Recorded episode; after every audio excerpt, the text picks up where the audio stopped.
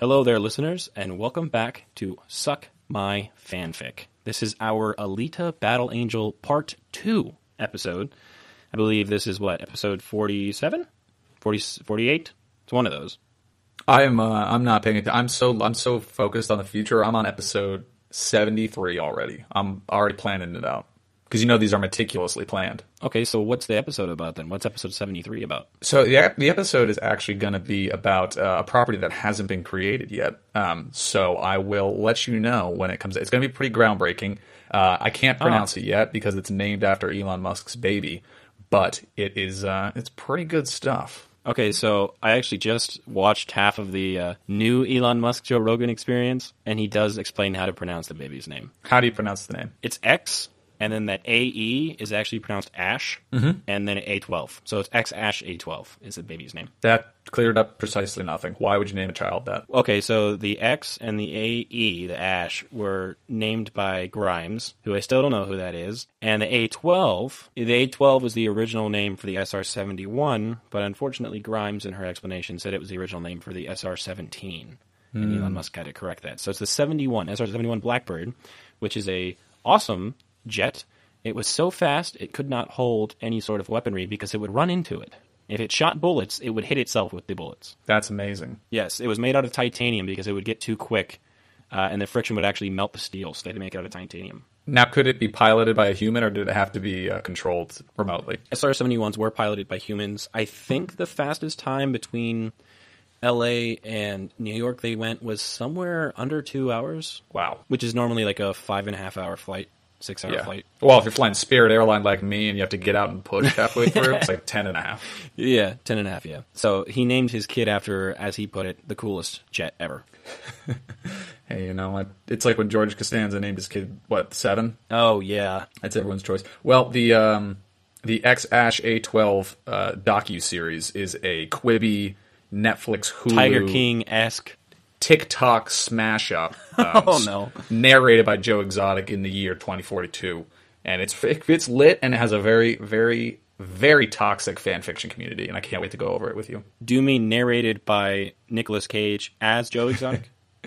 It's uh it's actually they popcorn read the script, so they go back and forth. oh, that's awesome. Yeah, it's pretty lit. Well, interesting. Uh, well, here we are in our second part of Alita Battle Angel. We are Suck My Fanfic. My name is Alex. My co-host's name is Ryan, and we rate, review, criticize, and talk about fan fiction and pretty much everything in between with pop culture and I mean just a whole mess of things. Uh, we, we we really aren't consistent with what we do, but who cares? If there's one thing that's a hallmark of this channel, it's our inconsistency. I was I, I couldn't have said it better myself. I mean, it's just just true. Last last episode, I was going to say last week, but we haven't kept to a schedule like that since last year. So last episode, we talked about Alita Battle Angel with both of us never having consumed anything related to Alita Battle Angel because, quite frankly, we were just trying to get them listens. Ryan, do you know how well that money grab paid off? I do not. I do not. Very well, very well.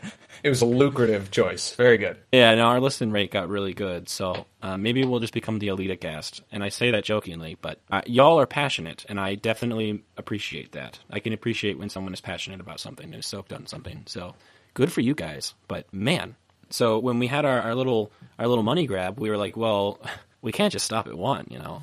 It's it's like uh, it's like Doritos or Cheetos or uh, beautiful women. You you gotta have more. Or like a Fast and the Furious film. It's like they still went to see this one. We gotta crank out another. Everybody died at the end of it. We gotta crank out another one. Uh, what what's uh, Vin Diesel's name in the movies? Dom. Dumb. Yeah, it's it's like yeah, the movies were over, but a federal agent approached Dom and said the word family, and he just had to do it again. Well, family, we're back for another Alita cast, family. Here we are, family. You son of a bitch, I'm in. So we we determined mid cast last episode that I would watch the movie and Ryan would read the manga. I think it worked out pretty well. I, I decided uh, since Ryan was putting in so much work with the manga, because I have to imagine it was more than the two and a half hours, two hours I put in for the movie. So I was like, yeah, you know what? I'll watch the anime too. So we, we between the two of us collectively, we have consumed the Alita verse. I don't think you read all of the anime, obviously, but you read a good portion, right? How many how many volumes? I read the first three volumes, 17 chapters. I, I've never read anime, so I'm assuming that that's a lot. Good for you, bud. Yeah, it was it was a decent amount. I mean, I um I did enjoy them. It went it went rather went rather smoothly. I am no I, I have you know read a decent amount of manga, so I kind of know you know when to kind of sift through and be like, oh, this is just kind of like pulpy stuff, and went to buckle down and really analyze the panels. So for everyone who's who's never listened to us before, normally we'll start off with something stupid like we did already, and then uh, we'll get on to like an opening topic. But I, I'm saying let's forfeit the opening topic and let's just let's just jump right into it. So what were your the, the manga came first? What are your thoughts on the manga? Let's talk about this. So my immediate impressions of the manga are uh, I, I was I knew what the premise of the movie was, so I was immediately looking you know for kind of similar beats. I didn't really find them. Uh, it's it's pretty episodic. It's like a monster of the week, at least as long as as, as far as the volumes go. And you can kind of imagine how this was published and Shonen Jump, where it's like there's a some like a boss of every volume, a big bad. Yeah. That Alita is has to. I need to get faster. You know, I need to like level up and, Yeah, and yeah. defeat. Um, so in that way, it, it, it kind of pulls you along in the reading, and it basically you know goes through her awakening and kind of understanding who she is and remembering her past in this world of cyborgs. And this world is so densely the cyberpunk world that um, I, I can't believe uh, Yukito Kishiro, I hope I pronounced that correctly, the creator has created. It's so dense, it's like teeming with life, and um, there's just all these interesting, bizarre machinations and cyborgs everywhere. It's a really lived in um, universe right off the bat that you're kind of thrust into. So I, I thoroughly enjoyed that world building aspect of it. Interesting. So did they get a lot into like the past of the world in the anime or in the manga? No, like I said, it's like a lived-in society. Uh, I guess you know certain social hierarchy with various um, industries and and roles in, in that society, and they kind of just go. It's like Alita is awake. Uh, she's hanging out with Doctor Ito, and, and the adventures begin. And you kind of learn along the way what the bounty hunter system is like, uh, the various you know hustles that that people are pulling on the street. Um, it really makes it seem like a very you know desperate, desperate to become socially mobile, like technopol, technopolis, or however you want to say it. Um, you know, they're really scientifically advanced. Everybody's like a has a master's in mechanical engineering essentially. So I'm pretty jealous because everyone's working with actuators and things. And and and uh, uh, Kishiro really he embeds a lot of pretty pretty solid like scientific ideas in, into his into his writing.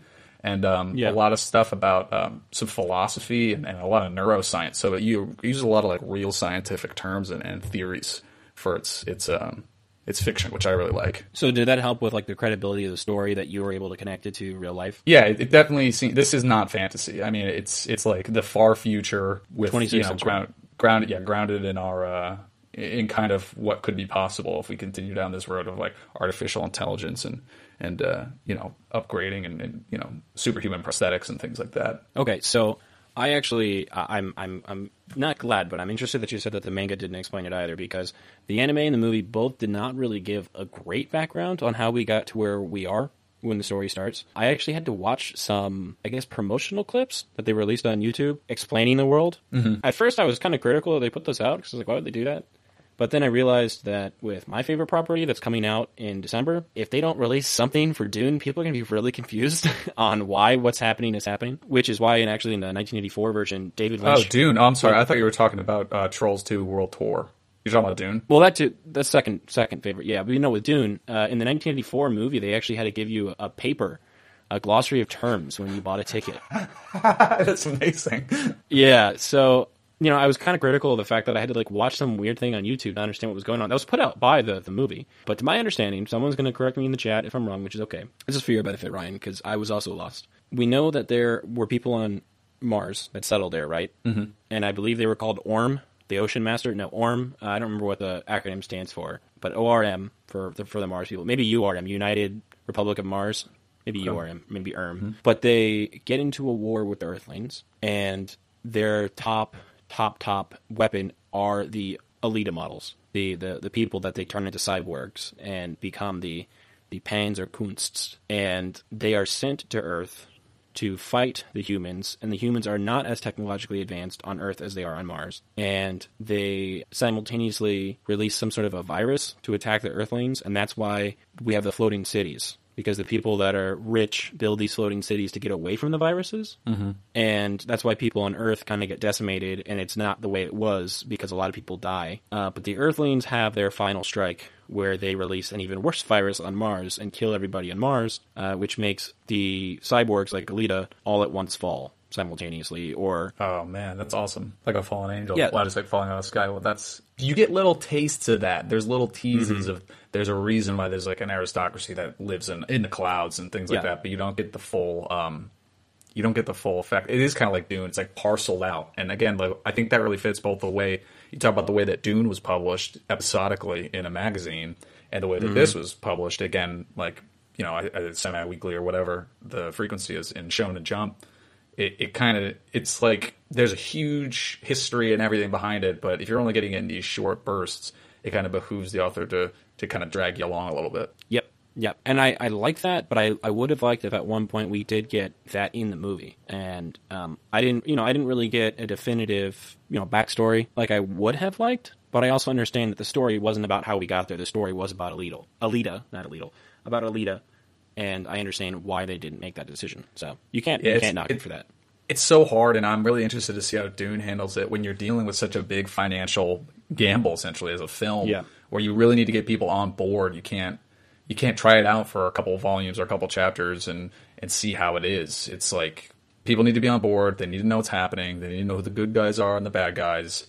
And Yeah. they need to know the motivations. It needs to be pretty clear or else they'll get confused and you know shut down. So it, for a property like this where I think one of its charms is kind of its mystery and how slowly it's rolled out. It it does seem like a bit of a gamble for for a film. Do you do you want to start talking about the the anime into the into the movie now? Do you have anything else uh, about the, the manga that you, you want to get to? Or The last thing I want to say about the manga is the reason I kept buying the volumes and they kept getting progressively more expensive was because Motorball does not happen at all until like the third volume. It's not even breathed about. And from what I understand in the promotional films, uh, it, there's like that's a big part of the movie. Yes and no. I can tell you with the anime, I don't think they mentioned Motorball once. They mentioned the Gladiator, the the Death Death Cyborg Gladiators. Oh yep. It's my understanding that they're two separate things. There's like a Gladiator Death Ring, and then there's also Motorball. Is that right Yes. in the in the manga? Yeah, they happen in different districts. The Gladiator Ring happens like in the scrapyard, like the main district you begin in. Mm-hmm. But then there's like a western district that favors motorball. So in the anim- in the anime, it's just the the Gladiator gladiatorial stuff, which is fine. But like you said, in the promotional for the movie, it looked like the Motorball was going to be a big thing, and it was not in the anime. Uh, you're going to be able to tell just from me talking about it. I did not like the anime. I'm also going to preface. I'm going. I'm going to preface my critiques and preface my my notes on the anime with. I don't generally like anime, anyways. So as a as an audience member who doesn't already you know already doesn't really care too much for this art style, this art form, this this type of movie, I'm not I'm already not a big fan. So take what I'm saying with a grain of salt. If it you know if you disagree with me, and I'm not attacking anime. There's nothing wrong with it. If you like anime, go ahead and watch it. I'm happy that people love it. It's just not something that is like typically my cup of tea. What from what I know about anime, this is uh, I think it was made in the early '90s, and it is something that is just so heavily rooted in the trends of anime in that time, where it's just one of those things where I was like, I just it was it was tough for me to get through it, and I got through it, which you know I got through it. Credit. Hey, I'm gonna I'm gonna I'm gonna like and I'm gonna rate your podcast because you went that extra mile for me as a listener. I appreciate that. I I mean it, it definitely took some time. I this is the first time I've watched a, a movie that wasn't a documentary and took notes. So uh, film film podcasts, you know, you guys got to give me some props. Uh, I, you definitely don't have an easy job. I'm gonna I'm gonna I'm gonna give you a shout out on that one. Movie seller. I mean, how do you guys do it? Well, yeah, you watch the movie and you talk about it right afterwards. So, but anyways, uh, I'm just gonna try to go through my notes real quick for the anime, and you can kind of jump in with the the the manga. Uh, the pacing for it, like the dialogue, is insane. it is like you'll say something and then immediately someone's like, "Oh, that's cool." Uh, you know, like Ito will be like, "Hey Hugo, go and get that part." For You me." watched the dub. You watched you watched the dub then. Yes. Okay. Yeah. Yeah. I mean that that'll. I mean that'll. It's unnatural the way that the the two languages kind of get translated to each other. Okay, and that's I mean that's a fair point to bring up, especially with someone who hasn't you know doesn't watch anime. anime. I think the only anime, only anime I've ever watched was Yu-Gi-Oh, and if you count that as an anime, then here we go. The score was cool. I liked it. It was futuristic. It fit with the tone. Score was cool. Uh, I there, so I don't know about in the the manga, but in the movie, there's a character who is like uh, Doctor Ito's assistant. She's a black lady with a cyber uh, cybernetic arm. In the anime, it's a dude with half of his head, and he's a drunk. Yeah, that's what it's like in the manga. Yeah, He's he's, always worst. drinking and he's got his head. like he's just the absolute worst. Yeah, I mean, if he's like the donkey to Doctor Ito's Shrek, he is not doing a great job. He he definitely is an ass if that's the case. uh, so he I I, I little the note is literally WTF is up with the dude with half a head. Because it just I just wasn't. yeah, dude, I don't really know what his stick is either. Yeah. he's like his helper. He's like his Igor to his Frankenstein. But he didn't even do anything. He just like criticized people, and also he was the one that like spoon fed plot by like speaking about it in in the anime at least. I put lines fall right on top of each other. Back to your point about the the the, exposition Yeah. dump that is his assistant. Yeah, pretty much when the berserker body shows up, he explains it all, Yes. and there's a question mark at the Yeah. end. I'm like, I guess that was a question. Uh, I also put that the written dialogue is just not very good. It wasn't. I I understand it's a translation. It was a dub, so get mad at me for for saying I didn't like the way it was translated. Describe describe what you mean by not good, because I I like to hear I like to hear what you have to say. Oh, it was just it's just ah, it's just not the way that people talk. And there there's like one part, it's the worst part of the entire anime where uh, Alita and Hugo are talking, and it's that scene. I don't know if you got into the manga. It's a it's a pretty big scene in the movie where they're kind of alone and they're talking about what their plans are to like whether or not they want to go to Zalem or Zalem or anything like that. And oh, it's just so awkward because he's like, yeah, I love Zalem, and she goes, oh, and he's like, what? And she's like, well, I love you, and he's like, oh, well, I love you too. And she's like, well, I could kill you, and he's like, what? And she's like, if you went to Zalem, that would upset me, and I could kill you. And you're like, wait, what? What are you? What? What are you talking about? Where did this come from? And she's just like talking about like how justified she would be to murder him because he loves Zalem as well as her. And it's just, it's like, what are you talking about? Where did this come from? And she's she has such an innocent voice, so it's like it's even scarier because you're like, no, don't do that. yeah, I it's it's like that too, and I chalk that up to just like it, it's really pulpy. That's like what I said at the beginning. Like it's like oh, I have to describe this uh, this new weapon and exactly what it does, and I, it's very it's very stilted. Yeah. the dialogue is not great. No. I, even in the manga. There's some points, like there's some points where they quote uh, Nietzsche, Mm-hmm. and I'm like, oh, cool. And then they talk about you know the robotics and the science and the neuroscience. I'm like, okay, cool. And then there are just some there are just some really uh just kind of cringy exchanges uh, that yeah i know what you mean Uh, so next, I, I put that some of the voice acting was super cartoonish, which I understand it's a cartoon, but it just it literally felt like I was watching like a Looney Tunes at some point with the voices, and I was like, this is not how it's supposed to be. Um, there is a really cool reveal where they show how strong she is. Uh, she and Hugo fall through a, a piece of flooring, and she catches him, and it's it's just like a cool moment. It's not in the movie. Uh, I said they did a really good job depicting Earth as a wasteland because I think they did. It was drawn almost to the, almost to its detriment, like it was too much of a wasteland, especially compared to the movie, which looked like it was thriving but still kind of small. The anime was just just bleak. Uh, they also, oh god, that might have that that might also have to do something with the the budgetary restraints of an anime. It could be pretty expensive to animate all that. They have so many anime, huh, huh, huh, just just really random. you like. I, it's that you know the anime speak where um they like make unnecessary like grunts and ha's just because it's supposed to be something to like help them emote. And uh, I, again, if that's the thing that's that's a part of the art form and people like it, that's fine. It was just it just threw me off because there was just like a, a lot of like, huh, especially Ito. So Alita murks a dude a fifth of the way, and it takes her one fifth of the anime to get like into battle mode, which is fine. Ito did not know that she was made for combat in the anime. He did not know that when he initially uh, puts her together, and I thought that was interesting. yeah he didn't know that in the manga either which makes you really think what were his purposes picking up a pretty young girl Yeah. out of a scrap heap if uh, okay. So did it when in the scrap heap? Did it start where he finds her body? He or first off, he pulls the eye out of the robot. He finds her body and then lifts it up in the air in triumph. uh, I'm, I'm going back to that panel now i believe so Okay, that's how it happened in both the anime and the movie. So I like that there's that continuity between the three. yeah i believe so i'm pulling them Yeah. I'm not a big fan of the way they portrayed Sharon in the anime. Sharon, Sharon. Uh, specifically because they like hypersexualized her for absolutely no reason. There's one point where she is like looking out the window and she just has a tit hanging out for like literally no reason. no way I- oh yeah he pulls the eyeball out, yeah Okay, so, so that that is a point of continuity between the three. With the, the the finding her is the same. I like that. Yes. I like that. Uh, but yeah, Sharon. There's literally one scene where her like her tits just out. She's like laying on her bed naked, and then she just like looks out the window. And when they like focus on her from the outside point of view, it, like the curtain is like halfway over her chest, so there's just like one boob just popping out. And they're like, what's the point of this? and Like, who is it wait, wait which which character is this Sharon, Sharon, how do you pronounce it? Ito's ex-wife. uh, she is not in the manga at least not through the first three volumes Okay, well, she's in both the anime and the movie. And honestly, if they had made that artistic choice in the movie, I I probably would have been there for it. But it's whatever. At one point, they talk about upgrading Grishka to make him indestructible, and I was just like, well, why didn't you just do that in the first place? You know, if you're, you know, what's the point of doing it in a process? Make him indestructible to begin with. Mm-hmm.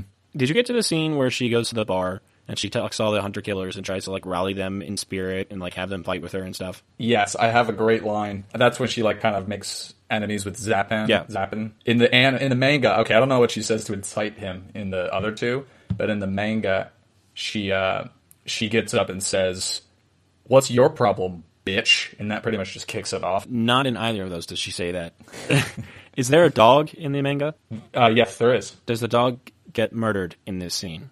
No, the dog stays alive in the manga because it it saves the baby at the end. Okay, so you know how Grishka gets his like whip fingers basically? Yeah. Well, he comes to the bar in the anime and he's very angry and he extends them and they show them wrap around the dog and then tighten and then come back.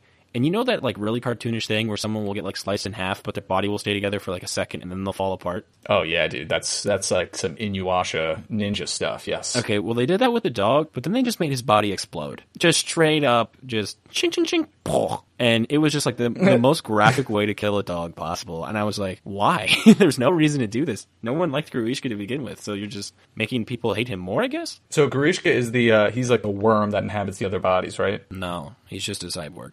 He's a cyborg. Okay, Yeah. because I'm looking up. I'm thinking the guy with the fingers in the manga is Makaku. yeah, I read that they I read that they changed it. Yeah, so Makaku is the guy who like inhabits other bodies and takes on their mental capacities and their all their abilities. Okay, I'm looking at a picture of him. Oh Jesus! Oh, in the anime, he looks kind of like Doc Ock from the Spider-Man Yeah, he he looks bad. uh, animated series. he looks bad, but they It doesn't look great. they get in a fight, and it's weird because they're in the bar, but then out of nowhere, it looks like they're like in the middle of nowhere fighting.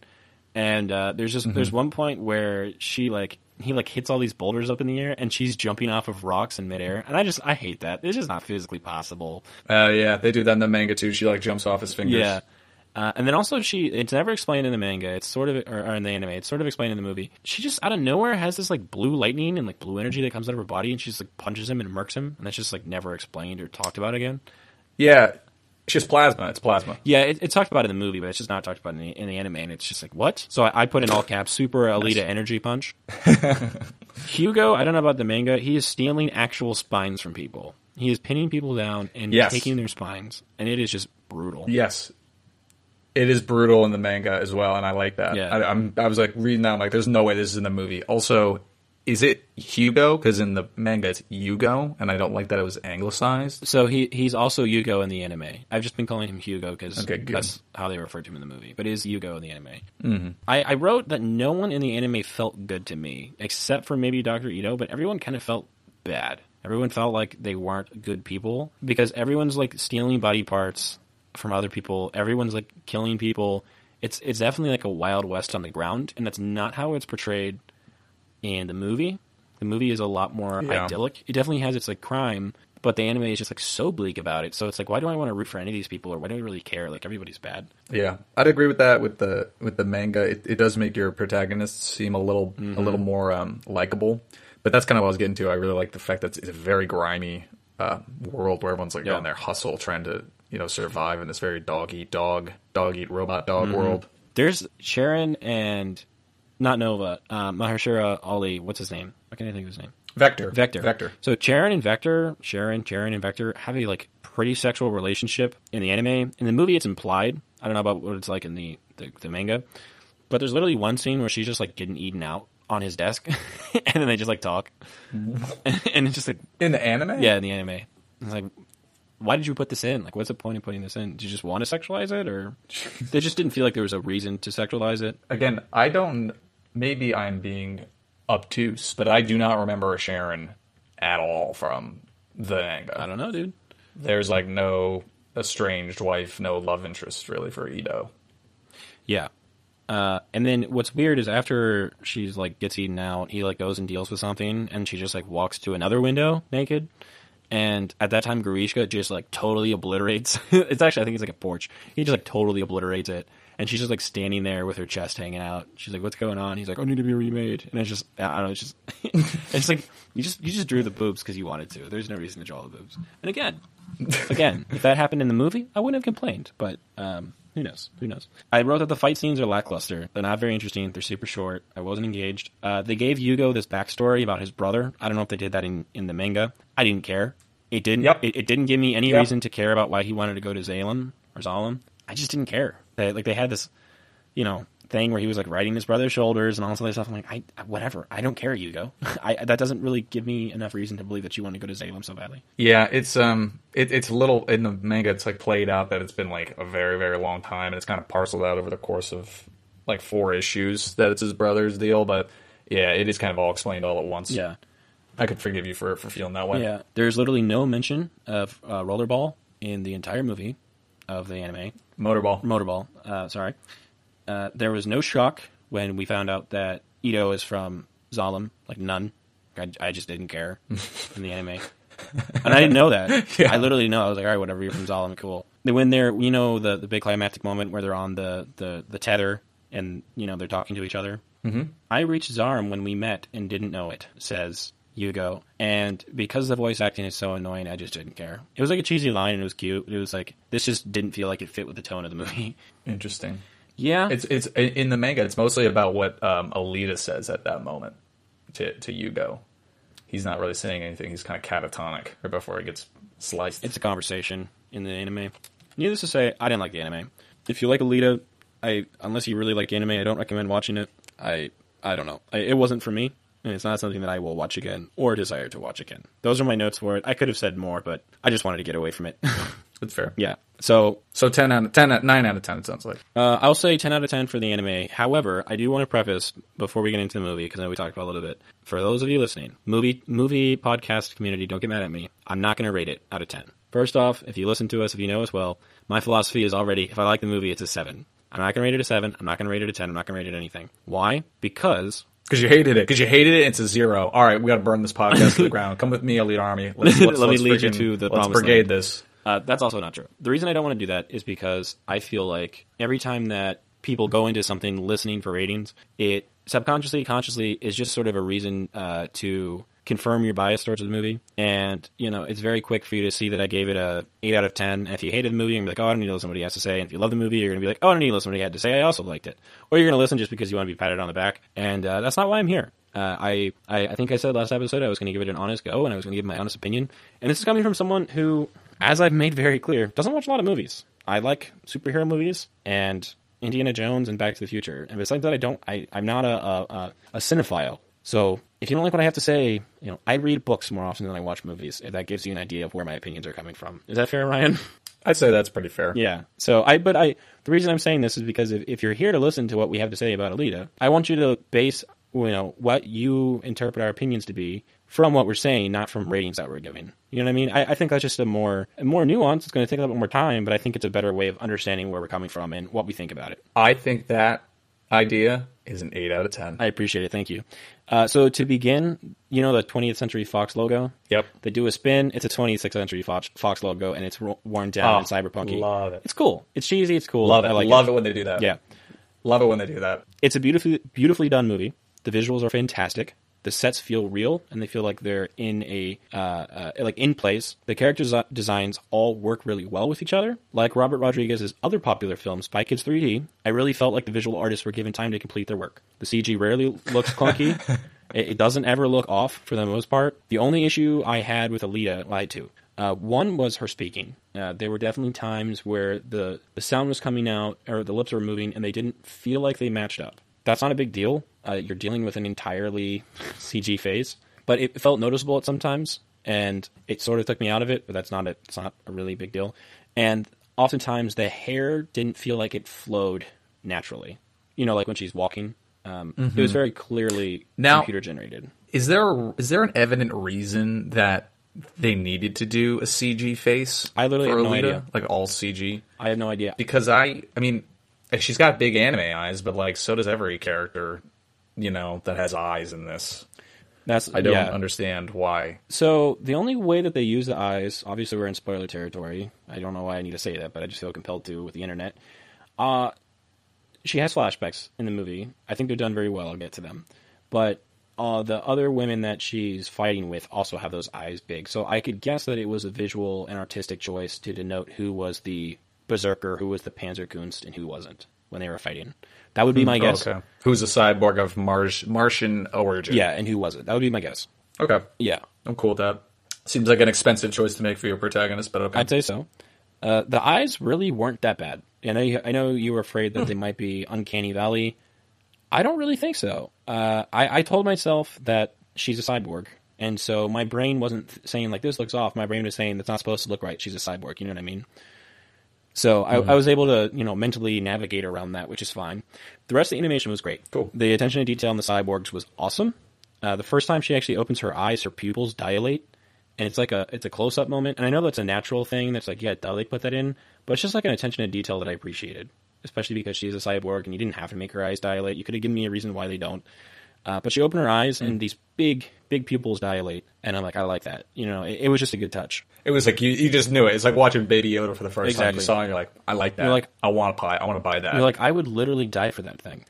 the technology of the world they live in feels like it's a natural progression from today, and it even it even looks like, for the most part, an evolution of modern technology, including the hardships that they've obviously undergone with the war. Uh, where they're oftentimes like looking like they're making do with what they have, because I, I feel like too often futuristic movies try to basically like rewrite all of human history and make clunky or funny looking things to be, you know, to sh- show that they're set in the future. But needless to say, there weren't any silver bodysuits in this movie. Uh, they were they wore regular clothes. Christoph Waltz wore scrubs when he was doing doctory things, and it made sense and it worked. And even if things wouldn't actually look like that in the 26th century, it felt necessary to me to do that because it didn't create like a sensory overload. You know, so every time that every time that they showed something on Earth, I wasn't sitting there trying to pick out all the cool pieces of technology or see how things have changed. For the most part, a door is a door. You know what I mean? So when there was a piece of technology um, that they wanted me to notice, I noticed them. And the same basically goes for like the food too. So you know, I always get I get annoyed when we see like future things and they have you know, take your NutriPill and all this other stuff. The first thing she eats is an orange, and then later she eats chocolate. So we're not seeing like hmm. some food of the future that isn't the same as what goes on in modern day. We're we're seeing something that you know I'm assuming oranges are going to be a staple food for a couple hundred years, and I'm I'm happy that they did that. So I'm glad they didn't sh- you know, you know they don't have nutrient pods. hey, good for oranges. Good Yeah, for good for oranges. we're, we're both Floridians. I'd like to see oranges stick around. I'm right there with you. The times that they do want to show off cool future tech and cool future stuff, it's done creatively and it is almost like the centerpiece of the shot. So, for example, there's actually a cyborg guitar player in the very beginning uh, when she's kind of taking in the world that she's in. And his whole arm, I think both of them are actually are outfitted with pieces that would be good for a guitar player. And he's just wailing on this thing. and it makes sense. Like that was that's an innovative and creative way to show the potential use of the technology and how people actually would. You know, like there's still going to be Or like if you were a cyborg who was interested in music, how you would how you would modify yourself. Exactly, yeah. And you could tell he was like a busker, so that's how he made his living. So it made sense that he would get these upgrades to, to improve his guitar playing. So I like that. The like I said earlier, the story begins with the celebratory lift when he finds her body, and I, I think that's a good piece of continuity. So, uh, hats off. The dialogue in the movie is actually great, as opposed to the anime. The dialogue in the anime was not good. Really? The the dialogue in the movie is is really good. There were definitely times where I was sitting there, I was like, that was a great line. So, for example, in the beginning, Alita cries, and Ido looks at her and says, "Let's look at the bright side. Your tears are working." Um, and I, I don't know why, but that that line, the way he says it, the way it's delivered, the context, it just hits. And you're like, yeah, that, I guess that is the bright side. Like she does have that going for her. Yeah, it's, it's also Christoph Waltz, so you just like everything he says, you're willing to to believe and listen Exactly. to, and it just adds another level of like gravitas or sweetness, or he's just so talented. Yes. When she first walks outside, she looks around, she looks up, she sees Zalem, and she goes, "What holds it up? Magic?" And Ido says, "No, something stronger, engineering." Oh, dope! I like that. That's a dope. It's line, such a good man. line because it shows the place that we're in, and it shows who Alita is. Even though she is this, you know, ancient weapon from Mars, she's still innocent and she still believes in magic. And then Christoph Waltz is like, "No, something better, baby. Engineering." Oh man! And does it like zoom out at that point? Does it like shh? Like is that like a zoom out point, or is that just a line? Uh, no, I think it's just a line. Oh man! Yeah. that's my boy. That's my boy Dyson, bro. Yeah. That's my boy Dyson dropping those sick lines. Yes. And basically, immediately after that, they show Motorball on the screen, and uh, I wrote Chekhov's Motorball because it was like was very obviously foreshadowing. Chekhov's motorball, like Chekhov's gun. Yeah. That if it's shown in the beginning, it will play a, a, in, in intricate and very Yeah. important role in the third act. If you if you show the gun in the beginning, you have to shoot it by the end. And it was mm-hmm. definitely a Chekhov's motorball where you're like, yeah, I know you're going to do motorball later, Alita. If I hadn't seen the preview, I would have known. Next, she becomes friends with the dog, which is nice. But I encourage everybody who wants to fight me on this. She has an Aladdin moment from the first movie, the first Aladdin movie, the the the good animated one, not the live action one. Uh, you know when he steals the food and then he gives it to the kids, and then the kids almost gets you know ran over by the horse, and then he like jumps in front of them and saves them. Okay, it's the yeah. it's literally the same exact thing, but with the dog. it's the same exact thing. It's an Aladdin moment. I'm glad you brought up dogs. I just want to hit on dogs real quick. Dogs in the um, dogs in the manga uh, about 50-50 survival rate. You said one explodes in the bar. In the anime, yeah. There's another one that gets its brains eaten in the manga. I'm I'm curious about the movie, how they treat the dog. Uh, one dog, he dies, but it's off screen. But then the blood uh, runs on the floor, and she picks it up, uh, takes it, and then uses it as a, like eye black. She puts it underneath her eyes. War Yep. paint, war paint. Actually, she, she does she does that in the uh, in the manga with uh, a human. Oh God, good lord. Yeah, Ma- yeah. So Makaku's like feasting on some dude's brain, Mm-hmm. and she just like goes goes Tim Tebow and puts the black eye black under. Her. That's nice. What is it? Um, something three sixteen. John three sixteen. John. John three sixteen. So next, Alita, I would say makes the movie. Rosa Salazar did a fantastic job. I don't think I don't think if she had done just such a good job, the movie would have been as enjoyable or believable as it was, or engaging. Uh, she made her convincing, and if it wasn't for that, I wouldn't have cared, and I wouldn't have rooted for her. Rosa Salazar is able to portray Alita as innocent yet strong, naive yet wise, and happy yet stoic. And somehow they were able to capture the essence of a 300 year old cyborg in a 17 year old's body, and that's the only way that the movie could have worked. I will also say she's not a Mary Sue. I know people have criticisms for the new Star Wars films. I'm not going to. We've said enough about them, but a lot of people say that Rey is. Whatever your opinion is on that, I did not feel like Alita was a Mary Sue.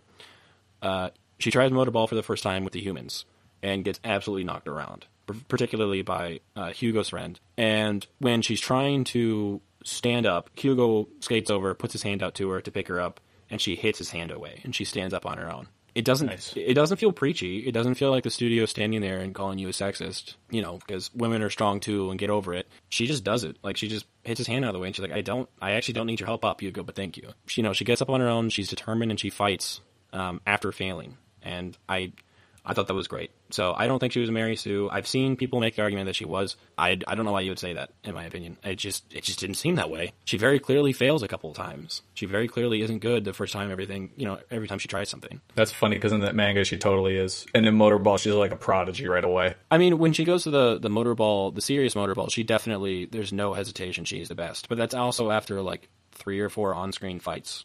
And in the motorball in the movie, they say killer. So it's not even motorball. It's just like gladiatorial, you know, roller derby, and that's why she does so I well. don't know. In the manga, when she shows up with the berserker body in the manga, it's like cheat codes. Like it's game over. There's really no one to stand in her way. I would totally agree with you on that in the movie as well. okay. I hate to say it, but it's true. But I'll, I'll get there. I'll get there. Uh, I, I'll say her relationship with Hugo is handled a lot better in the movie than in the anime. Uh, he takes her to get chocolate because she's never had it, and she immediately exclaims, "I have a favorite food now," which is like super cute. And you're like, "Oh, that's that. That is something that she would say. That's nice." There's a really, really good mo- moment where he takes her to look at Zalem, and they basically say, you know, he's like, "Look at look at that view, isn't it beautiful?" And she goes, "Yeah, it is. Um, you can see the whole town from up here." And he goes, "No, that view," and he points up to Zalem. Oh, she's looking down. Yeah. She's looking at where she's from and on that. So it, it kind of shows the priorities between the two, which I really, really like that moment because it, it shows their motivations and it kind of shows what they're interested in at that time. And I liked it. I thought it was good. So I did have a problem with their relationship at the beginning, only because of the fact that, you know, he really associates himself with just humans. Hugo does. And he doesn't really associate himself with cyborgs. And so they like, there's never a moment where his friends say anything about him being with a cyborg. And I feel like there would be some sort of like robophobia, or they would call him like robophobic or something, because they don't really ever show relationships between cyborgs and humans. It happens later. His one of his friends kind of says something and calls her a hard body, which I'm assuming is like a slur. Dang, that sounds brutal. I, if I call someone a hard body today, I would get slapped. Yeah, yeah. Uh, but he calls her a hard body, and Hugo does get angry. I think he like hits him or something. But you know, you can tell it's it's meant to be rude. I don't know. I just I wish there would have been more of a discrepancy. Like they would have gotten more sk- stares or something, but they didn't really get that. And you can tell he's like super super selfish. Hugo is. Uh, and I know that's he's supposed to be. He's supposed to be self-absorbed. He's supposed to focus on Zalem, which is fine. At one point, when she's in her big motorball match, uh, Alita the first time, he gets in trouble and he like calls her and she just leaves. And she's only doing it so they can go to Zalem together because in this version of Alita, the only way you can get to Zalem is if you win at motorball. And so they decide that she'll win for both of them and they'll go up. But then he gets in trouble and he can't even make the Interesting. he can't even make the motorball game because he has better things to do, and he's just like a bad boyfriend. And it's just annoying. I did write at one point that he is going to get that super turbo vac reverse clockwise sucky suck from Alita. That's mainly only because of the fact that I feel like uh, 26th century technology might might favor uh, humans in this this equation, if you know what I'm saying. Oh yeah, yeah, for sure. If they can make her do Panzerkunst, they're gonna make her do some other other uh, acrobatic feats. I'm sure. Exactly, exactly. And there is there's one point where it's supposed to be romantic, and it is romantic, and it makes sense contextually, but out of context, it's super creepy. She pulls her heart out of her chest. She's like, "I'll give this to you, Hugo. I love you." And uh, that just ain't it for me, dog. it was, Yeah, that- it was cute. It was romantic, but it's like this like nuclear powered heart that's the best source of energy in the galaxy, and she just like pulls it out, and that that over overbearing girlfriend meme comes to life, and her eyes get big, and she's like, "I love you, I die," and I just I don't know, it's just weird. Yeah, it sounds like a, a, a one way street with that relationship, and it's it's pretty much like that. It's like a crush more so in the manga. yeah.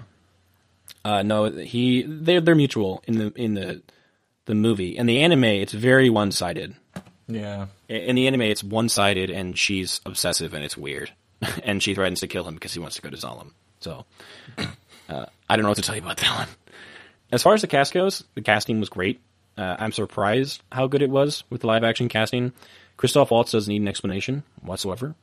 He's amazing no matter what he does. I, he had it in the anime as well. Did Ido have a rocket hammer in the manga? Yes. Did he has it in the movie, He has a rocket hammer in the movie, and it's awesome. bro?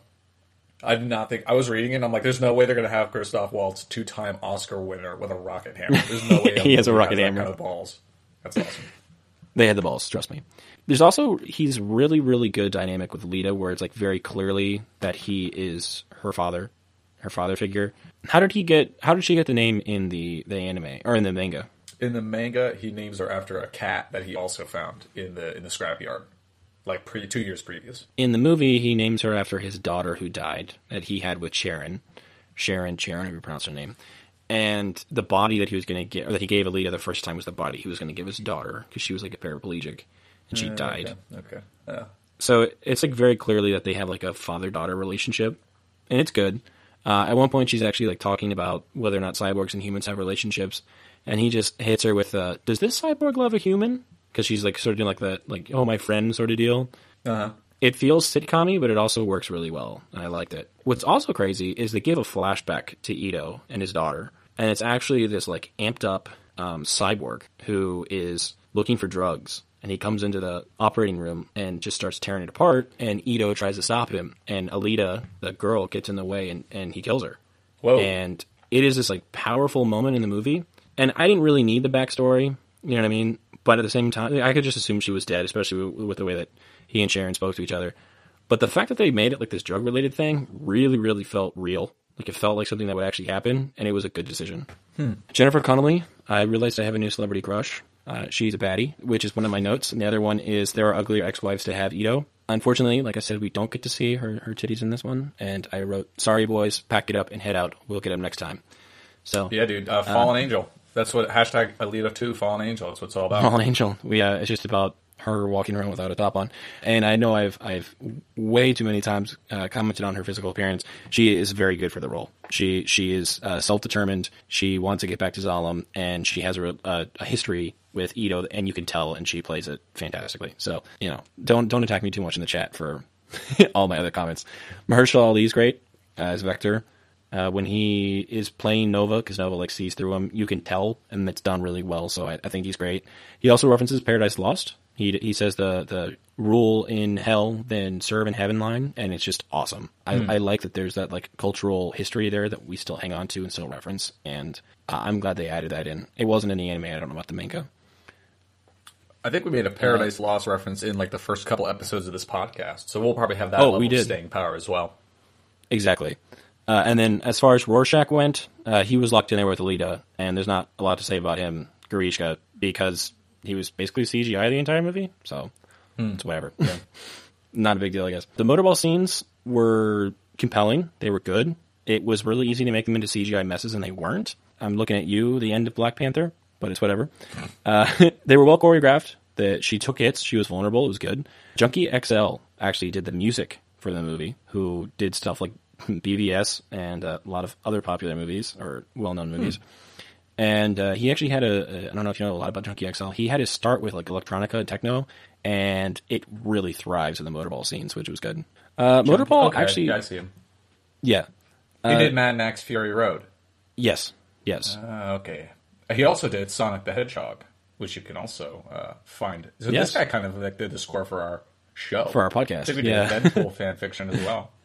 Yeah. We did. As far as motorball goes, the scenes were good. It kind of felt like battle bots because they they were like really gimmicky with their weapons. So if you're into that, I'm into it. I'll watch it. Uh, as far as Alita's motivation goes, it oftentimes felt inconsistent. And before people start to attack me, I just want to explain. She at first she wanted to find out who she was. Then she had a few flashbacks. Then she wanted to get to Zalem. And then she wanted to win at Motorball, and then she wanted to, you know, spend a life with Hugo. And it's nothing wrong to fluctuate in motivation like that, but it is something that felt inconsistent in tone throughout the movie. You know, doing research for all of this, I found one person reviewing it that said it felt like they adapted it, a manga into a movie. And you know, you talked about your villain of the week, you know, how you felt that the the manga kind of followed that that trajectory, and oftentimes it felt like motivation of the 30 minutes. You know what I mean? Yeah. There's nothing wrong with that. Uh, it's just it's not the typical formula that you stick to with Western movie like storytelling, especially with these action like big budget movies with CG and everything. And I could see why that would be off putting to some people. I didn't have any problem with it. It it it, flew, it flowed well for me, but it definitely was inconsistent, and I definitely noticed it. I, yeah, I, I'm interested. It doesn't bring up the idea of um, her trying to find herself through combat and like how you can live through the, like the, the battle, like the, the like the glory of victory in battle. It, it doesn't talk about that. So the first time she fights, she has a flashback, and that's she's like, "I need to start fighting again, Ido, so I can remember Oh, who I am." Okay, yeah. I mean that's that's essentially she's more like the only relic. She doesn't have flashbacks in the manga. So she's like the only relic of my past is my ability to fight. So that is how I can manifest myself. Like I am while I fight, I am my original self. Um, She like runs away and she makes this um, choice. She does two things, which I thought were really great in the manga. Again, I don't know if they're in the movie. I don't want to cut in too much, but um, she makes this choice to just become like a full time uh, weapon because it's like there's only one thing she knows about her past, and it's that she can fight. So she wants to give up these pretenses that Ido has given her of being like partially human or being a girl or whatever. And she quote no longer wants to be a woman, but a piece of steel or razor's edge. And uh, she chooses to fight with the Damascus blade, which is made with Damascus steel, which is like an actual tempering uh, technique, which um, has a bunch of impurities. I don't know if you're familiar with it. Um, it uses like impurities in the forging. I was going to touch on that. Yeah. Yeah. Um, so that's that's like hit hit on pretty pretty hard in the manga. So I don't know if that's in the movie because I feel like that addresses some of those criticisms. So first off, super cool line that's written. That's awesome. Secondly, as far as the Damascus, go- Damascus goes, Zapan pulls out his blade and makes a big deal about how it's Damascus. And uh, I just made the comment that a Damascus blade isn't a big deal. uh, Damascus blades are super common. They've been around for I think a thousand or so years, maybe even longer. The you know why they have imp- impurities? Just because how it's quenched, right? No, actually. So uh, Damascus blade, what you do is you take. Uh, it's sort of like plywood. If you think about, you know how plywood, you take different grains and you um, orient them different ways, and you glue them together, and it's stronger. Right. So a Damascus blade, it's mainly just the style of the blade, where you take different um, types of steel and you weld them together, and then um, you shape your blade however you want it, and then you actually uh, etch it with acid. You acid wash it, and uh, depending on the culture and the time period, they're super super ton of techniques to do. I think one of them has to do with mixing borax with urine, and the acid from that eats away at the, the top layer of the steel, and it reveals this beautiful, beautiful pattern. Damascus steel blades are like some of the coolest ones. Not as strong as some steels, not, not as soft as some steels, uh, but they do have impurities because they are made up of different metals. And uh, you get really, really cool patterns. There are, I think, dozens of different ways to make a Damascus blade, like different techniques to like di- get different patterns out of them. And uh, I, I don't know. I just had I had a problem when I watched it when Zapan was like, "I have a Damascus blade," because it's like I could literally go to probably Walmart right now and buy a Damascus cooking knife. You know what I mean? So it's like, find it. If they had said like, I have a, a uh, you know, an electron sharp blade that the, the tip of the blade is literally one atom sharp, I'd be like, whoa, that is awesome and futuristic. But they took something from like a thousand years ago that's not a big deal, and they're like, it's a Damascus, and it's like, all right, good for you. Well, they, you know what I mean? They brought it again. They got it from the source material, and it's it has significance because it's supposed to like symbolize Alita and like how her beauty or even her strength is is imbued by her flaws and her uh, you know the impurities of her her past as like a as a killing machine and all that. And that would make sense too, because if Damascus blade is made out of two different different steels, she's a cyborg, part man, you know, part person, part machine. That's really really Right, cool part symbolism. the person that's not she explained. used to be and part the person she is now. Yeah. Yeah, that's not explained in the movie. So that symbolism's a lot cooler when you explain it to me. Um, I will say the moon, the the flashback scene she has from fighting, the first one takes place on the moon, and it's awesome. It's like a moon like combat scene. It's super cool. Then does she go to a spaceship in the manga, like a, a fallen, uh, crashed ship? Like in in Man of Steel, and she like downloads Russell Crowe's like. Bro, are you Message. are you reading my are you reading my notes right now? No, that's just what it hit me with. Um, no, no, not that I not that I remember. No. I wrote once she had an idea where she came from, she immediately goes to a spaceship that everyone sort of knows about. Um, Hugo takes her there and his friends. Then, like in Man of Steel, she uh, knows exactly where to get a body, and everything seems to come naturally to her. Obviously, this was to effectively tell the story, but it just felt rushed, mm-hmm. which is my thought on it. I, I I get it; it's quick, uh, but at the same time, it was sort of like, uh, no, okay, you just found a body, and here's your berserker body. Good for you. Okay, and then of course, Ido refused to attach her to it. And then I had a question where if everybody knows that these cyborgs existed 300 years ago and they almost ended the human race, and you know the reason why we live in squalor right now is because of them and because of the Mars people. Why is that when people see her and her berserker body, nobody cares? How long ago was the battle? 300 years, but they explain that it's nanotechnology that they still haven't figured out yet. So, A, why do you just have a spaceship sitting in the middle of like a lake that no one's like trying to pick apart and understand? And then B, you know, if it's still technology you don't understand, it's still superior technology. You're not at least a little freaked out when she's walking around just flaunting her nanotechnology berserker body? I'm going to give two answers, and both are founded in nothing but are just possible solutions to cover for the screenwriters. One being, you know, if it is such a horrific, like, you know, species altering event as it seems to be, they probably would be like, you know, never forget, but also don't address what happened, like kind of cover it up and, you know, don't really try to dig too deep into it. It kind of stands like a monument to the horrors of the past, and they don't want to delve into it. That's an idea.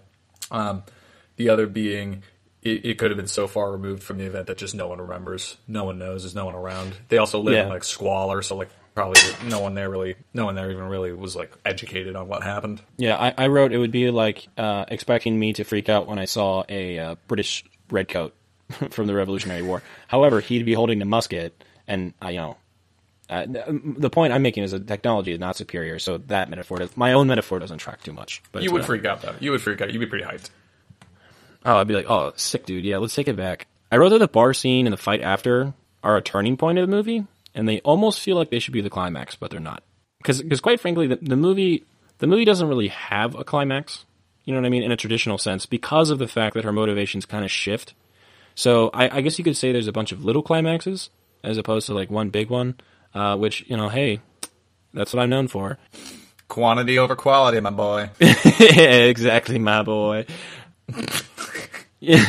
but you know, there's this big scene in the the bar where they're all fighting. She kind of like gains respect to a lot of these hunter killers. We get introduced to the Dog Master, which I don't know if he's in the uh, the manga. He he is in the anime, but in the movie, he's basically the best character because he is a cyborg that is just in control of a bunch of robot dogs that are like super killer.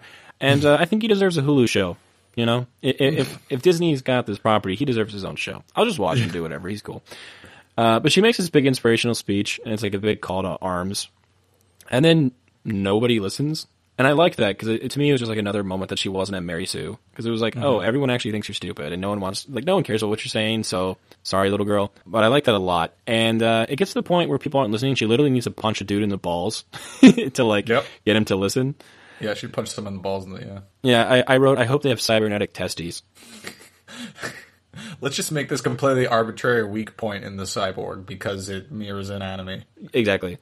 There's one part that just kind of shows uh, her and Hugo's relationship again, where the the fight's kind of like dwindling down, and uh, Ido's kind of breaking it up, and Hugo is about to get wrecked by a cyborg, and she just destroys like two people right in front of him, and he just turns to the guy and he goes, "Oh, I'm with her." It's just it's cute, it's funny, it just kind of shows what their relationship's like. Then this one doesn't show the dog graphically exploding, which is good because that was awful. This is when she has her big climactic fight with Grishka, and I wrote that she got Anakin because then like she like charges after him, and in one attack she loses all of her limbs except one, uh, and she got Anakin. She got Anakin from uh, Star Wars Episode Three. I, I will say, you know how PG thirteen movies are allotted one curse. Mm-hmm. She's fighting Grishka. She loses her limbs, and he's like, "Oh, I was going to show you mercy." And she does this like super cool flip with the one arm that she has, and stabs Yeah. him in the eye with her her fingers, and she just hits him with the straight up "fuck your mercy." Oh, that is pretty tight. It was like the best allocation of a swear I've ever heard in a PG thirteen movie because it, it was it was tonally it was the it was her lowest point in the film. She got Anakin. Right. She didn't know, you know, the dog just died. No one wanted to listen to her to help her fight Zalem. She didn't know if Hugo and Ido were okay, and she just like, I don't care about you, Grishka, and she just fuck your mercy. It was great. The ending felt messy. Wait, wait. Is that how she takes? Is that how she takes him out with the the arm and the eye? No, no, no, no. So he that's actually the only time in the movie where you see Sharon and Vector implied that they were having sex was the scene immediately after or close to after, uh, where she's in like nighty, like you know, like lingerie, and he just like comes bursting through porch, and he's like, "Oh, she messed me up," and then Sharon, you know, redoes her again. Uh, no, uh, Alita takes her out in the movie when she confronts Vector the last time, and she just straight up slices him in half, with the only part of his body remaining connected is his face, his skin, human face. But the ending felt messy, and by the ending I mean the whole the whole situation with um, Hugo, and then him dying, and then them bringing him back together, and then him overhearing the thing about Zalem, and then him uh, running to the line. It, it was just like that's such a big to me a big climactic moment because it is it is Hugo's turning point where he's like my whole motivation doesn't matter anymore and he freaks out about it. It's sort of rushed. The, they do I don't know what they do in the manga. They definitely don't do it in the anime, but they do a thing where um, Hugo is being hunted, and so Alita basically acts like she kills him, and she connects his head to her heart with Charon's help Yes. That's cool. That's a that's a really good moment. But it, I don't know. That was sort of quick. Then they put him. They you know they put his head on the body super quick. Then the I will say the reveal with Christoph Waltz when he says that he's from Zalem this time is actually great. That when he the way he says it, the way it's delivered, the way it's written is actually really good. I actually cared hmm. this time, unlike in the anime. But when they're on the you know they're on the line and she's running up to him and it just it sort of felt rushed and I I don't feel like that's the fault of the screenplay writers at all. I think it's a I think it's a fault of the original story because the anime the anime the way it happened in anime was bad. It was just straight up uninteresting and rushed and just awful. I'd agree with that. I'd agree with that in the manga. He just like finds out that mm-hmm. the Zalem pitch is a lie, and he's like, "Oh, I'm crazy now. I'm I'm like angry, mad." And that's the end of the volume. And the next volume picks up, and he's dead like within like ten pages. So I'm like, "Oh wow, that kind of Yeah. a lot of build up for nothing there." So in the anime, that's when he has that stupid line of "Zalem was when I met you," which is like, just say heaven, bro. Like if that's what you're trying to say, just say it. but in the live action in the movie, she looks at him and she says, "We don't belong anywhere but together," because they're trying to figure out where they're going to belong, what they're going to do, because he still has Yes. a bounty out on his head. Mm-hmm. That punched me in the gut. That was great. Her, all of the way she acted, the way it was written on that final scene of her on the rope, is next level. It's great. Uh, there's literally no complaint. I just I, when I say it was weak, I mean the turn of events that got to that point. I felt like they could have allocated time from elsewhere and put it there. It's not a big deal. What that was interesting is you know there's the big climactic thing where he falls. When he starts to fall, she says "I love you," and he looks at her and he says "Thank you." That's his last words to her. And I just I was I wondered what the, the the reason for that was. I understand that she like helped him realize that there was more to life than just getting to Zalem, but he didn't realize that until like um 30 seconds before. He says goodbye in the manga. By the way, that's it. He's like goodbye and just drops. Oh my god! And the anime, I don't remember what he says because it was just bad. I didn't want to think about it. And then after that, there's a final motorball scene where she's kind of like she's sitting in the locker room. She's almost at the the you know the top elite level, and she's like reflecting upon what's going on. Christoph Waltz is acting like the best dad possible. There's a line where he looks at her and he's basically like, "I want you to go out there. I want you to win the match, and I want you to come right back here safe." And you're like, God, Christoph Waltz. Even when you play like a nerdy dad, you're the best. You you can play a, a genocidal Nazi, or you can play a nerdy dad. I'm going to be interested in no matter what you do.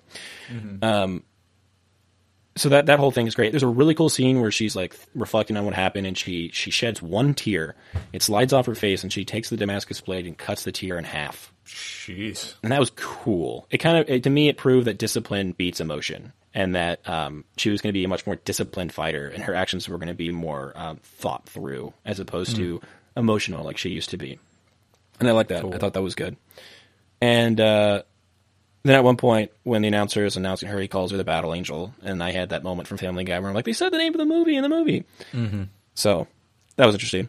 Overall, it takes itself seriously, which I think is very refreshing. Overall, out of 10, you give it. Out of out of ten, uh, the premise is obviously unbelievable, but it doesn't matter because movies that aren't afraid to be sincere have something that most movies these days don't. It to me, I know we have discrepancies on Aquaman. I personally feel like Aquaman is an honest movie in the fact that it knows it's cheesy and it embraces it, and I think Alita is sort of in the same vein. Uh, it, it knew where that it was emotional and it wasn't afraid to be emotional. It knew that Alita was saying important things and it wasn't trying to cut them down with jokes. And I'm looking at you, every Marvel movie ever. Because of that, I think that's why it works so well. I think that's why it has such a following, and I think that's why people are so passionate about it. She hmm. says things that other, you know, she you know she's like, you know, I will not stand by in the face of evil. You hear a line like that, and as a modern moviegoer, you expect to hear someone cut through it with like a fart or something uh, because it's just really funny when that happens. And I don't want to like express real emotions because then if it doesn't turn out that way, I kind of get embarrassed. But she says this and she's not taken seriously and it actually frustrates her. And you're like, I know you said that genuinely, Alita. I feel bad for you. I also don't want you to stand by in the face of evil. And it works. Uh, it's just, it's just good. So that's, that's where I feel with it. As far as little things I picked apart, again, these are all nitpicks. He picked up her brain. You know, he picked up her body in the very beginning. How was her brain preserved for that long in the trash heap? It's like 300 years it was sitting there. It's not. It's synthetic. It's not real. That wasn't unless that was made clear in the movie, and I didn't know that. It didn't seem like it was made clear in the movie. I thought she was like a cyborg, cyborg, but I, I could have just not gotten that part. I am stupid. Uh, naming her after his dead daughter is predictable. It felt Western. Uh, I know that's not how they did it in the other. Obviously, we talked about it in the bar scene. The bartender has an eye patch. Yes. My thought was like, why does he need an eye patch? There are literally people who are like 95% machine. He's so stubborn. He's he's like a he's a, a Yeah. bigot against robots. He's like even if it'll help me, I'm not going to do it. Exactly. I wrote, there are definitely times where it feels like there are mini arcs adapted from a manga. This movie brings up the question of whether it is effective to make a straight adaptation or to just adapt something for film. Was this the most effective way to adapt and tell the story? I'm not one to answer that. We've had conversations like that on the, the show before, but I think that's just a good question to ask. We already talked about the Damascus Blade, but I, w- I was going to bring that up because it's, it's not special. In the, in, I don't know about the manga and anime, it's the same way. Grishka is basically just a face at this point. Like he really has nothing else. He's just like a big tank. Why even keep the face skin at that point? Why? So people can identify you? You got to have someone to talk to. Yeah. I guess. I don't. It just didn't make any sense. It's like you can't be everything else but that. I think it to me it was just like the artistic choice in the manga to be shocking. I will say in, in manga in the manga the that is somewhat explained because Makaku Gurishko whatever gets a tragic backstory. Okay. The next thing I said was after Alita got Anakin, I would have liked to see her be hesitant the next time she had engage engage in conflict. Sort of like she remembered what it felt like to have her limbs chopped off, but instead she just kind of like jumped right into it. Again, that doesn't really matter, but I, I don't know, just like a little thing that I, it would have added something for me. It took her an, uh, an hour and a half into the movie to actually compete in Motorball. Hey, it took me like it took me like four days of reading to get to the motorball, so that's that's a pretty accurate depiction of the time. Yeah, I just I, if I feel like if Motorball was going to be big, they should have leaned into it more, or just not had it at all, or not made it as big of a deal. Sounds like they should have cut it. Yeah, Uh, the motorball scenes are engaging, but she's not even playing motorball for that long. It's just it seems more like a convenient way to guarantee that she'll get to Zalem than it does anything else. And they feel like they could have done something else. In the anime, he just needs a million credits and he can get there, even though it's a lie. Ten million in the manga. That's interesting. Maybe it's ten million in the, the anime. I could be wrong. Uh, why haven't they tried to understand the Mars technology in 300 years? It uh, like you said, she puts on the Mars armor and she's just OP. I, I put she's overpowered and it's a little too convenient. You know, she she puts on the Berserker armor and immediately no one can can handle her. I, I- it also felt a little unconvincing that she was using her fists and she had like big tanks she was fighting that had guns and you know whip hands and all these other things, and she was able to take him down by just punching them.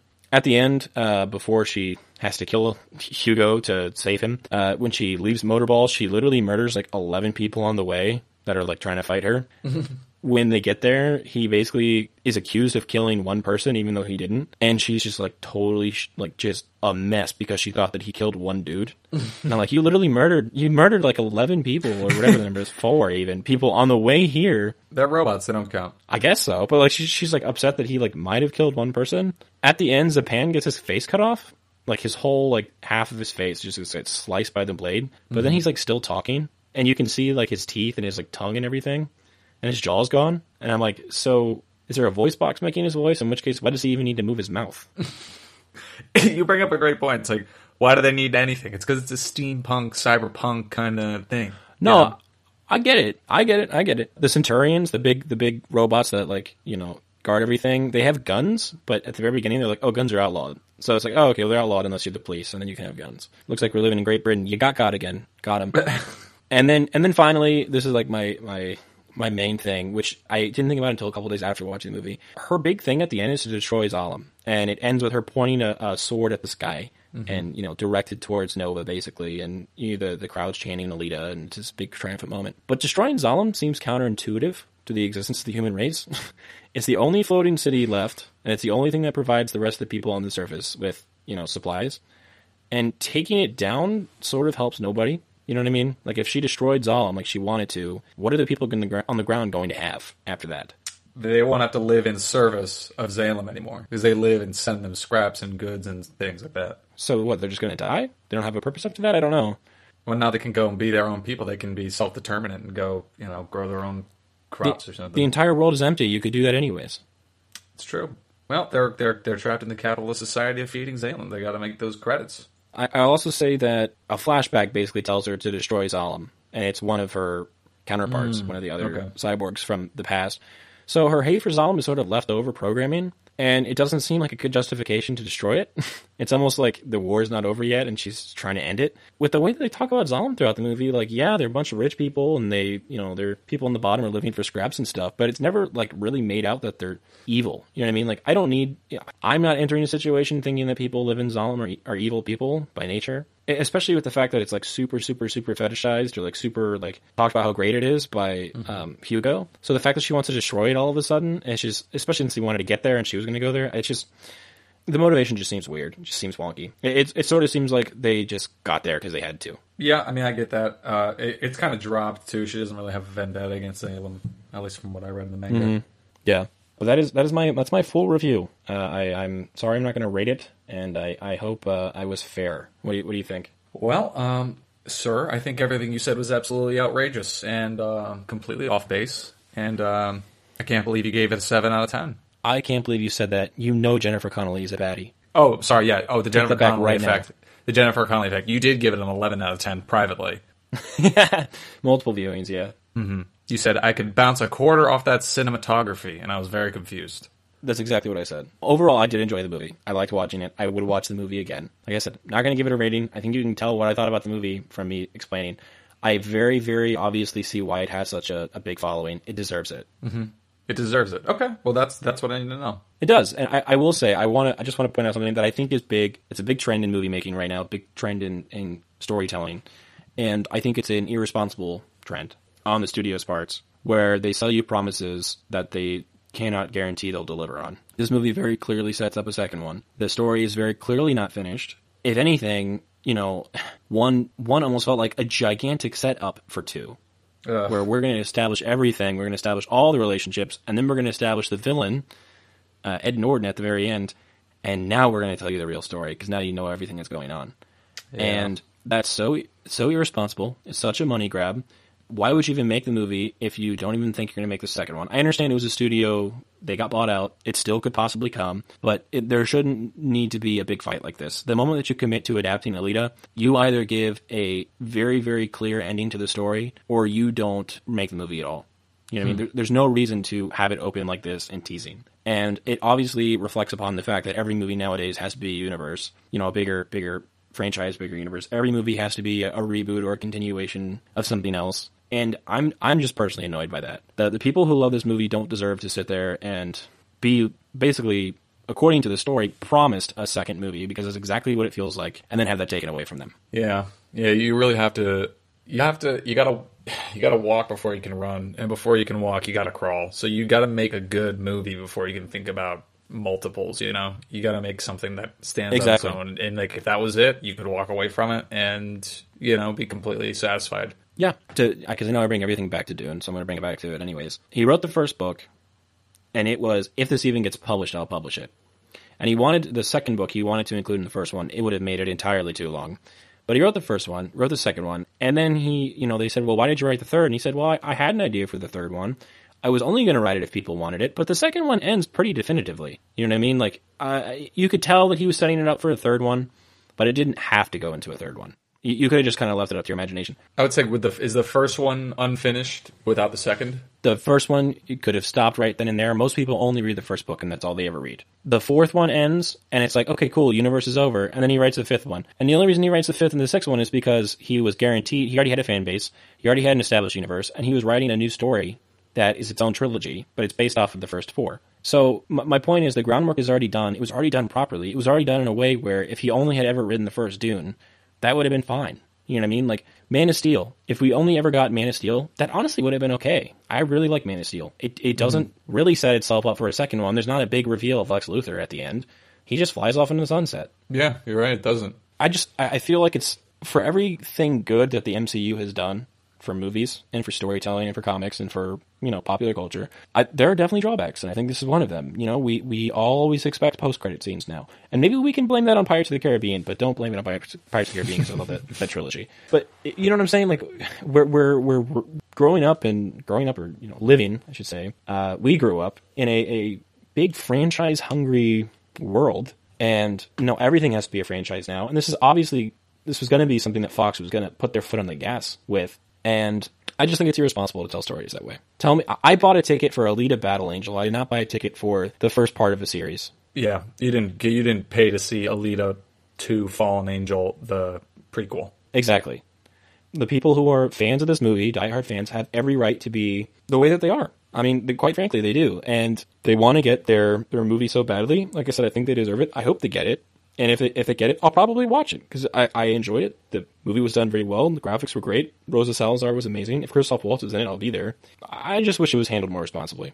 I, I guess that's just the best way I could put it. There's there's no reason that it, it needed to end on a such a heavy-handed setup for a second movie. Hmm. Do you think even if it had been uh, self-contained and kind of satisfying, more focused, if it had that twist at the end set up, do you think that you'd still be as upset that there was a setup? Okay, so when I say this, it's not a, a direct attack at anybody in the Alita fandom, but it's just a, this is just a general trend of fan culture nowadays. It's a bigger criticism on popular culture. There is an entitlement around sequels and prequels and extra things, right? Mm-hmm. I think it's very clear with with Star Wars. You know, people feel entitled to a Disney Plus show and another Disney Plus show and another trilogy and a set of books and it's not like it, you know, it's not like it, or at least we like to imagine it was back in the day where the story came out and it was done.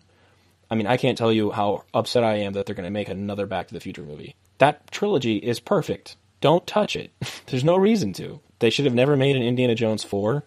that trilogy was perfect. They did the mm-hmm. prequel TV show, but it was good because it was good in its own right and it wasn't trying to be the movies. I do feel like if the movie was self-contained and it had a satisfying conclusion, there still would have been a, a, portion of the population that wanted a second one and felt entitled to a second one. I'm not using entitled as a bad word, but just a way to describe it. However, I don't think that there would have been as much of a passionate fan base. Basically, you know, screaming for one because it was self-contained. Okay, so this this this um, promise, seemingly, potentially, hopefully not, empty promise of a second is like an egregious uh, affront, which has caused people to, to point out like eh, it's practically injustice, and that has drawn more people to the cause than you think normally would have been if it had been more self-contained. Yeah, I couldn't have said it better myself, and I didn't. Yes, that's exactly what I'm saying. And it's the same. I'm I'm a nut job. I want the Snyder cut so badly I can't stand it. I've told people I would pay fifty dollars a ticket to go see that movie, and I would bring my friends. The only reason I feel entitled to it is because of the fact that there was studio interference. His daughter died. He can't change that, and very clearly the final product was not what it was supposed to be. Uh, it's not what we were promised in the trailers. It's not what we were promised with the setup of the other two movies, that, three movies that came before it, four actually. So you know when you're making these promises as a studio, it's it, it's definitely irresponsible, and it's annoying as a fan who's passionate to know that some executive who doesn't care about the property like you do, they just care about making money on the whole, or at least that's the assumption, has con- creative control over something and, you know, has the power to say yes or no. That's where I want to get. I want to stop caring so much about these stories and just start making money off of them. That's what I thought we were going to be doing with this podcast, but now all we do is care about these stories. Look at this. I didn't even know what this yeah. was until we started doing it. Now I've, now I'm invested. Oh, dude, I, I literally have written academic papers about fan fiction now. I don't know what I'm doing with my life. Uh, but that, that's where I, that's where I stand with it. I said it's a good movie. I enjoyed it. I would watch the second one if it came out. I think it deserves a second one. Fan base is totally justified. And I feel like if you're a responsible fan, if you're being honest with yourself, because I can be honest about the movies that I like that I know have faults, it has faults, it has flaws, it's fine. There's nothing wrong with a movie not being perfect. And I, why would a perfect movie be boring? I, I just think it would. Yeah, let the perfect um, movies be like the art movies. I mean, that's not. This is not supposed to be a perfect movie. It's not going for that, is it? Is it supposed to be? no, it's a popcorn flick, man. It's something that you walk out. It's cheesy. She says some inspiring stuff, and you feel good when you walk out of it. And that's what it's supposed to do. And that's what it does. It does it really well. You see some cool graphics. You're you're taking to a future uh, that's you know not the world we currently live in, and you can just Jennifer escape for a little Connelly's bit and there. have some fun. Jennifer Connelly is there, and unfortunately, she's not like her anime counterpart. But that's that's okay. I can look past that. Uh, Christoph Waltz is there too. I guess that's cool. He's topless a lot in the movie. I heard. Oh, he's so ripped, bro. So I, I I- I'll I'll end it at he at he's so ripped, bro, because I could keep going, but I think I think I've I've spoken my piece. What do you think? I think so. I think that's pretty good. I, again, I have not seen the movie at all, so I think that's a that's pretty nuanced. I think that shades it a little more positively than I would have expected. I, I didn't really from the coming attractions and promotional materials. I did not think it was going to be that great, but you know, I, I would be willing to check it out now. I'm definitely going to see see what it's all about. You seem like very level headed, and you had the same level of expectation that maybe I did. Yeah, and I, I I'll be I'll be totally honest with you up front. When I saw the trailer, it was not a movie I thought I was going to like. When I started watching the movie, I was like, this is not a movie I would typically go and see on my own. At the end of the day, can I still acknowledge that I enjoyed it and I had a good time watching it? and It was good, absolutely. You know, we I mean, we all have our tastes, so uh, it's not something that normally fits into my movie going taste, but it was great. You know, it was it was it was something that didn't need to. It stood on its own. um, so that being said, what are you stoked on? That isn't a lead Alita Battle Angel. I was about to say, I mean, there only can be one thing that I'm stoked on, and it's it's a lead Alita Battle Angel. If you're gonna make me pick something else that I'm stoked on, I uh, I'm sto- okay. I was stoked. I'm stoked on an app. I'll send you on this. There's an app, and it's called Libby. I don't know if you've heard of it. It runs off of the No. Overdrive system. I don't know if you've heard of Overdrive, but it's another app. But it's um essentially the app-based e-reader version of libraries. You go to your local library if you live in the United States. Go to the library, get a library card, and then you pretty much can plug that library card number into this app, Libby, L I B B Y, and download and read any book ever. And you have it instantly, and you rent it for you know a week, three weeks, and you're able to just read on demand anytime. Uh, over the past couple weeks, I've really just like replaced you know, if I'm, you know, waiting for the laundry to get done or I'm, you know, waiting for a bus or something, you know, not really taking too many buses these days, uh, replace just like scrolling through Twitter with reading like a couple pages of a book. And that's been really enriching and great. So the Libby app where you can get books for free, audiobooks for free, comics for free, pretty much anything that's at the disposal of your local library, which is uh, probably a lot more than you think Yeah. You can get on the Libby app, and I've come just fallen back in love with libraries and through this app, which has made it uh, a lot easier, especially when I can't necessarily go to the library to get books. Well, that's awesome, dude. I'm I that sounds really cool. I, I I've heard of it. I've just never met anybody that's used it. I only the only person I know that's like that is I have a friend at school who um, does something similar, but with the digital collection school offers. So that's awesome. That's really really cool. So L I B B Y Libby, L I B B Y Libby. and it, is that Android and Apple or just Apple? Android and Apple. Um, you can also get the Overdrive. Nice. It's a little less user friendly, but it's, it's uh, the engine that Libby runs on. Okay. And do they have it for tablets too, or is it just for phone? Yeah, I mean, you can get it on your computer as well. It's a it's a desktop app. It's a iOS app, uh, Windows app. It could be anything. Well, sweet. I mean, that's that's going to come in handy for a lot of people if they like to read, because especially with you know, un, uncertain financial times, um, I'm sure that will be utilized a lot more often than it was before. So that's awesome. That's that's a really Yeah. cool stoked on. Libraries are a really great resource. So, I would say I'm stoked on libraries, but the e-library through Libby, um, E-library. yeah, that's where it's at. What about you? What are you stoked on? So I'm taking a, a class for for school. I actually just finished it, but it was called uh, Screening the Holocaust, and it was a graduate level graduate level course uh, where we just watched Holocaust movies. And I know that sounds awful, but it's it's not as bad as it sounds. I promise you. There's one, and I was sent like a list of movies to watch for the final week because the schedule got thrown off because of what's going on, obviously. And there was one that said it was a Hungarian movie, and I'm of Hungarian ethnicity. So my I, I've never been to Hungary. Uh, I have family members who speak Hungarian, but that's about as far as it really goes. And I was like, oh, I'll- I'll watch this Hungarian one because you know almost all the other movies I've watched have been about Poles. And I was like, yeah, we need some representation in these Holocaust movies. Tell me about how my people were affected. And I did. I literally knew nothing about the movie, uh, but it's called Son of Saul, um, S A U L, Son of Saul. It opens up and it's just this dude in a field. It's the movie was made in 2015, so you know the typical aspect ratio now is 16:9 for for films. So this movie was shot in four three or some something around that, uh, but it was shot in color. and it focuses on the dude's face.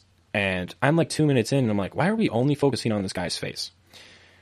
And it basically tells a story of a Sonderkommando, which is the group of Jews uh, in Auschwitz who were selected to do the dirty work for the Nazis. So they were the ones who led the people off the trains, put them into the rooms, made them strip down, and then took them into the showers, and then basically processed the bodies. Uh, I know I'm Wow. getting really, really bleak here, but it's a real thing. They're called Sonderkommandos, like S O N D E R K O M M A N D O S, Sonderkommandos. And uh, they were these people who were, were Jewish or political prisoners or you know homosexual. They were they were prisoners, and they were forced to do the dirty work. And it was about this this guy named Saul, uh, who at the very beginning of the movie sees a little boy who lives through the gas scene but ends up dying anyways because he chokes after it's all over with. And he gets it in his head that this kid was his son and that he needs a proper burial uh, with a rabbi present, which isn't something that's you know explicitly necessary for a, a Jewish burial. But the entire movie is him living through these awful things, but just trying to find a rabbi so he can bury the kid without incinerating him. Hmm. And you know, a bunch of things go on. He puts himself into a bunch of bad situations. It only takes place over the course of about a day, day and a half. But you really, it, not only does it really show what Sonderkommandos did, which is a lot. For example, there's one scene where he's shoveling ashes into a river by like the truckload. But there's another scene where they don't have any room in the, the showers and they don't have any room in the overnight camps, so they're just taking them out into the forest and digging holes and you know shooting them and throwing them in there. It's it's just this. It's a very close up movie. It it rarely ever leaves his face if it does. And um, the first time, the first time that I realized that the sound was going to be significant was f- three minutes in, where he helps the people into the room and they close the doors, and then you hear the screams. And again, I know I'm sounding very bleak, but they don't they don't they don't hold any punches with the sound. So um, where the where the, the movie is, is close up and on his face, and it's it's shot in an aspect ratio that's not standard, the sound is panoramic, and it's this really disorienting process because you're only seeing things that he's experiencing, but in the background you're seeing, you know, he's focused, you see his face, he's determined to find a rabbi. At the same time, he has a naked corpse that he's dragging across the ground and taking to an incinerator. And just the juxtaposition between his intentions and what's going on behind him are just so stark. I, there's just really not much I can say about it that would do it justice. I, I'm trying to describe it so you like get a feel for what the movie is, but the movie itself is just it just pulls no punches. Uh, I read a quote from the director, who's a, a Hungarian, and he said most uh, Holocaust movies tell the story of survival, but that wasn't the story for most of the people that went through it. If that can give you an idea of what happens in the movie, so I, I'm on. I guess I can be stoked on a really good movie, even if the content is very sad. It, it did win Best Foreign Film at the Oscars. It's an Oscar-winning movie, and it ran. It won the Grand Prix at Cannes, Cannes in 2015. Okay, so th- this is you know this isn't just you saying you like this movie, as as you've said about other movies such as Batman v Superman. This is a critically acclaimed film, Yes, this is critically acclaimed, um, almost as good as Batman v Superman. Yeah. but it does the one of the many things that it shares with Batman v Superman is that it is in Alex's pantheon of great film. I would I would agree with that. Yeah. No, this is over the course of the course. I've probably watched like twenty plus Holocaust films. Most of them are not American, so most of them are made by people who were directly affected by it. I know people in America were directly affected by it, but generally most Americans weren't. God, I, I this one has just stuck with me. It's uh, it's a four dollar rental on Amazon. If Oh, you okay. have the hour and forty minutes, I I I cannot recommend it enough. It's a really heavy movie. You're not going to be able, be very happy at the end of it. My instructor told me that the the main theme of the movie is the death of God. If that gives you an idea of what the movie's like, but the the composition, the the composition, the cinematography, the acting, the casting, the story, I I can't I, I really can't compliment it enough. Uh, it's it's there's not a drop of English in the whole entire movie. You're going to be, be reading subtitles. It's in it's in Hungarian Ah. and German and That was my question: is is subbed yeah. or dubbed in keeping with the episode? Subs. Subbed or dubbed? Subbed. subs, subs, subs. So I'm I'm stoked on that, even though it's a depressing stoked on.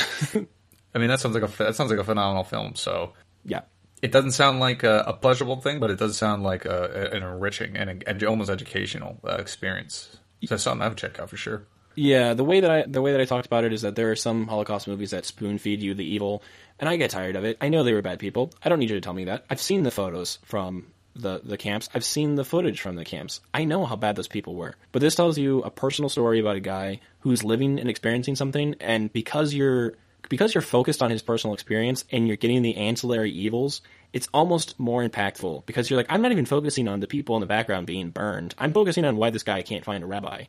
Hmm. So it's just, yeah, I, I very enriching. I, I would say so. You you don't walk out of it happy, but you're not supposed to. It does its job very well. So with with that very sad note, and with us talking for incredibly too long about Alita, this might be our longest episode ever, Ryan. I will say thank you all for listening. I hope you enjoyed. Uh, please don't attack me too hard in the comments. If you liked us, please rate us and review us and share us and talk about us and let us know what we did wrong or, or right in any sort of comment section that you can. You can follow us on Twitter, uh, YouTube, follow us on the podcast app you normally listen to. And uh, yeah, we really want to appreciate or just say how much we appreciate your time. Thank you for listening to us. Thank you for hearing our dumb opinions on things that we are not experts on. Uh, if you want to talk about things I'm experts on, I probably wouldn't get as many listens on this, and Ryan probably would because he has fun interests, but I don't know about that. Hey, regardless, I'm still going to be here to go over it with you. It'll be me and you, buddy. Exactly. You're my bud, dude. That's it. You're my dude, bud. You're my you're my guy, bud. Uh, with that, Ryan, what can we remember? To all the discerning souls trapped on their mortal coil listening today, I would like to say thank you and welcome to a small piece of our fanfiction dynasty.